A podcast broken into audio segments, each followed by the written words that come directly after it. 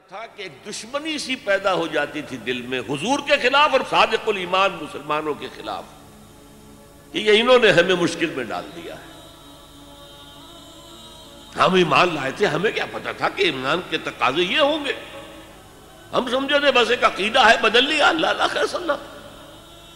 یہ تقاضے تو بڑے بھاری ہیں، ان کو پورا کرنا تو آسان نہیں۔ ہے وہ جو اقبال کہتا ہے، تو بچا بچا کے نہ رکھ، اسے تیرا آئینہ ہے، وہ آئینہ کہ شکستہ ہو تو عزیز تر ہے، نگاہ آئینہ ساس میں۔ جان اور مال بچاؤ، نہیں خرچ کرو۔ آئینہ ٹوٹا ہوا کس کو پسند آتا ہے؟ اللہ کو تو تمہاری ٹوٹی ہوئی لاش زیادہ پسند ہے، بنسبت تمہارے زندہ وجود کے۔ حضرت حمزہ کی لاش جب آئی تھی حضور کے نگاہوں کے سامنے ناک کٹی ہوئی ہے، کان کٹے ہوئے ہیں، پیٹ چاک کر کے کلیجہ چبایا گیا ہے۔ اللہ کی نگاہ میں اس کٹے پھٹے جسم کی جو قدر ہوگی، اس کا ہم اندازہ نہیں کر سکتے۔ تو بچا بچا کے نہ رکھ اسے، تیرا آئینہ ہے وہ آئینہ۔ کہ شکست ہو تو عزیز تر ہے نگاہ آئینہ ساز میں۔ آئینہ ساز اللہ ہے۔ تو ایک تو دشمنی ہو جاتی تھی رسول سے، اور اس میں ایک خاص واقعہ میں آپ کو بتا دوں۔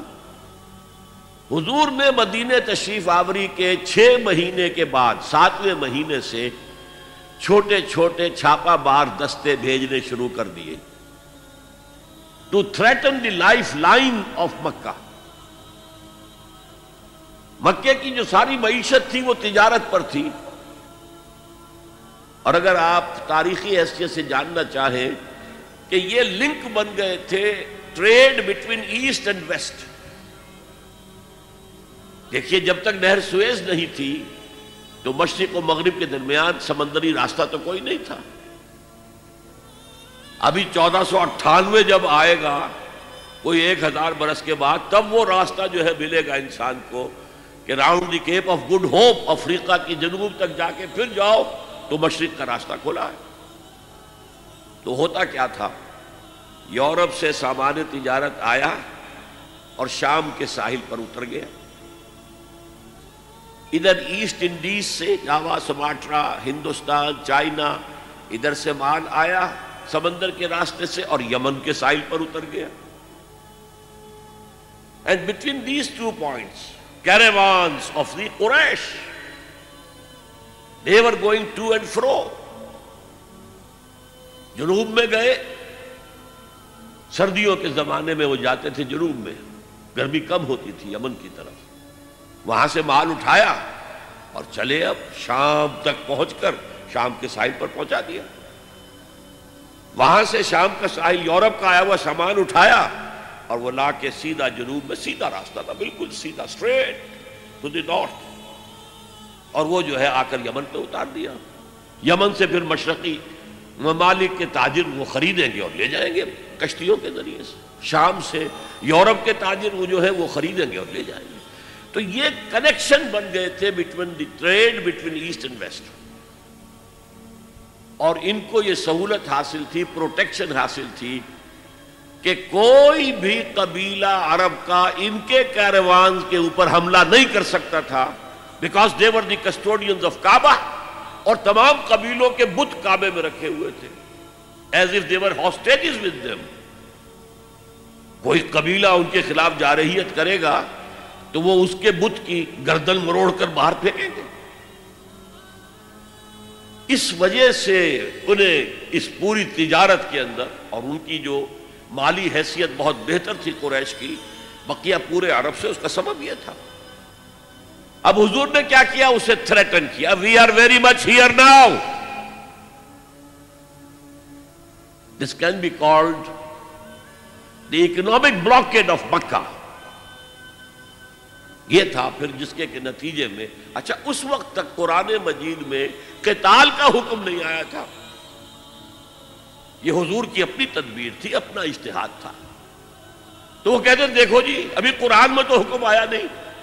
یہ تو کچھ ایڈونچرس آدمی معلوم ہوتے ہیں۔ ایمبیشس آدمی معلوم ہوتے ہیں۔ انہوں نے ہمیں مصیبت میں ڈال دیا۔ پھر ان کا کہنا یہ تھا کہ بھائی دعوت سے، تبلیغ سے، نصیحت سے، ٹھنڈی ٹھنڈی باتوں سے اپنی بات پھیلاؤ۔ یہ کیا چھیڑنا قریش کو کہ پھر جنگوں کا آغاز ہو جائے؟ اندر تو تھی اپنی بزدلی، لیکن اس کے اوپر ردے چڑھ رہے تھے فلسفے کے۔ جیسے ہم کہتے ہیں کہ اگر کسی کو گڑ دے کر مارا جائے تو زہر ضرور دینا ہے۔ تو اس اعتبار سے وہ حضور سے بھی اپنے دل میں عداوت محسوس کرنے لگے۔ اور یہ جو مسلمان ہیں، یہ فینیٹکس، یہ پاگل۔ یہ جذباتی لوگ یہ نہ دائیں دیکھتے، نہ بائیں دیکھتے ہیں، نہ سامنے کے خطرات، نہ پیچھے کے حالات، نہ انہیں اپنے بیوی بچوں کا کوئی خیال ہے، کچھ بھی نہیں۔ اور یہ فوراً کھڑے ہو جاتے ہیں، چل پڑتے ہیں، فوراً لبیک کہتے ہیں۔ جب یہ لبیک کہتے ہیں تو ہم نمایاں ہو گئے نا۔ اگر سب بیٹھے رہتے تو ہم بھی انہیں میں شامل رہتے اس وجہ سے پھر وہ عداوت کا درجہ ان کے اندر پیدا ہو گیا۔ یہ تھرڈ سٹیج ہے ٹیوبرکلوسس کی۔ نفاق جب اس درجے کو پہنچ جاتا تھا، تو اب اس کے علاج کا کوئی امکان نہیں تھا یہ ہے غیر شعوری نفاق۔ وہ اپنے آپ کو مسلمان سمجھتے تھے، مسلح سمجھتے تھے۔ تو یہ پھیلا رہے محمد اور اس کے ساتھی صلی اللہ علیہ وسلم۔ خام خواہ چیلنج کر رہے ہیں قریش کو۔ یہ انداز جیسے کہ سورہ بقرہ کے دوسرے رکوع میں ہے۔ وَإِذَا قِيلَ لَهُمْ لَا تُفْسِدُوا فِي الْأَرْضِ قَالُوا إِنَّمَا نَحْنُ مُصْلِحُونَ۔ جب ان سے کہا جاتا تھا، دیکھو، اللہ کے دین کو قائم کرنے کے لیے ایک جمعیت فراہم ہوئی ہے، اس کے امیر محمد ہیں صلی اللہ علیہ وسلم۔ اور اب عالمی اصلاح کا ایک پروگرام پیش نظر ہے۔ تم اس جماعتی زندگی میں رکھنا ڈال رہے ہو تو گویا کہ فساد مچا رہے ہو۔ وہ کہتے، نہیں، ہم تو جی اصلاح چاہتے ہیں مسلم یہ فساد تو تم مچا رہے ہو۔ جنگیں تم نے شروع کر دی ہیں۔ ہم تو کہتے ہیں کہ صلح کے ساتھ کام کرو اور دعوت و تبلیغ کے ذریعے سے، صرف اس مشنری زیل کے ذریعے سے اپنی بات کو پھیلاؤ۔ یہ تھے مدینے کے منافقین۔ اب چند باتیں میں اس نفاق کے ضمن میں اور عرض کر دوں۔ حضور نے فرمایا صلی اللہ علیہ وسلم نفاق کے بارے میں، ما خاف اللہ مومن وما امن اللہ منافق نفاق کا خوف رہتا ہے صرف صاحب ایمان کو۔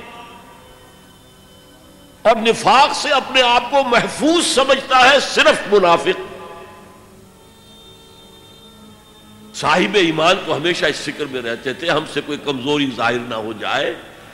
مال اور اولاد کی محبت کہیں ہمارے قدم نہ روک لے۔ کہیں اللہ کے ہاں ہمارا شمار منافقین میں نہ ہو جائے، کوئی چھوٹی سی تقسیر ہو گئی تو وہ بھی انہیں معلوم ہوتا تھا کہ جیسے پہاڑ ان کے سروں پر آ گیا ہے۔ حضور نے فرمایا، کچھ لوگ ایسے ہوتے ہیں کہ اگر گناہ کر بیٹھتے ہیں تو ایسے محسوس کرتے ہیں کہ پہاڑ تلے آ گئے، اتنا بوجھ، اتنا احساس کے اوپر سکل اور کچھ لوگ ایسے ہوتے ہیں کہ بڑے سے بڑا گناہ کر کے بس اتنا سا احساس ہوتا ہے کہ ناک پر مکھی بیٹھ گئی کہ ہم نے یوں کیا اڑا دیا، بس اتنا احساس۔ وہ ضمیر نام کی اندر شہ وہ بتاتی تو ہے تم نے غلط کام کیا، اس سے زیادہ نہیں، مکھی اڑا دی، خلاص۔ تو ماں ہمیں نہ ہوں اللہ منافق نفاق سے اپنے آپ کو محفوظ اور معمون سمجھتا ہے صرف منافق۔ یہ غیر شعوری نفاق ہے نا، وہ نہیں بات جانتا کہ میں منافق ہوں۔ وہ تو کہتا ہے میں مسلم ہوں۔ میں محمد کے پیچھے نمازیں پڑھتا ہوں صلی اللہ علیہ وسلم۔ میں روزے رکھتا ہوں۔ اگرچہ طبیعت تو نہیں چاہتی، لیکن کیا کروں؟ جبرن زکات بھی دے دیتا ہوں تاکہ مسلمانوں میں شمار تو رہے۔ تو وہ تو اپنے آپ کو مسلمان سمجھتا تھا تھا منافق۔ تو ماں ہمیں نہ ہوں اللہ منافق وما خاف اللہ مومن مومن کو خوف رہتا ہے کہ کہیں میں نفاق کی سرحدوں کے اندر داخل نہ ہو جاؤں۔